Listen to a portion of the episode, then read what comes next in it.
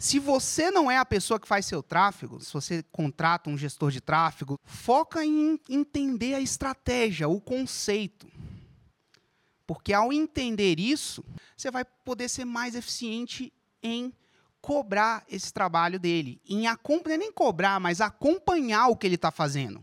Um dos maiores erros que eu vejo as pessoas fazerem é achar que o gestor de tráfego, você vai contratar um gestor de tráfego, vai largar tudo na mão dele e vai entregar para Deus e para ele e vai cuidar de todo o resto e nunca mais vai ter que olhar o tráfego de novo. Por mais que vocês não sejam a pessoa que faz o tráfego diretamente, é importante que vocês entendam como isso funciona para que vocês consigam acompanhar o trabalho de quem faz. O sucesso do, do seu lançamento é responsabilidade sua de mais ninguém.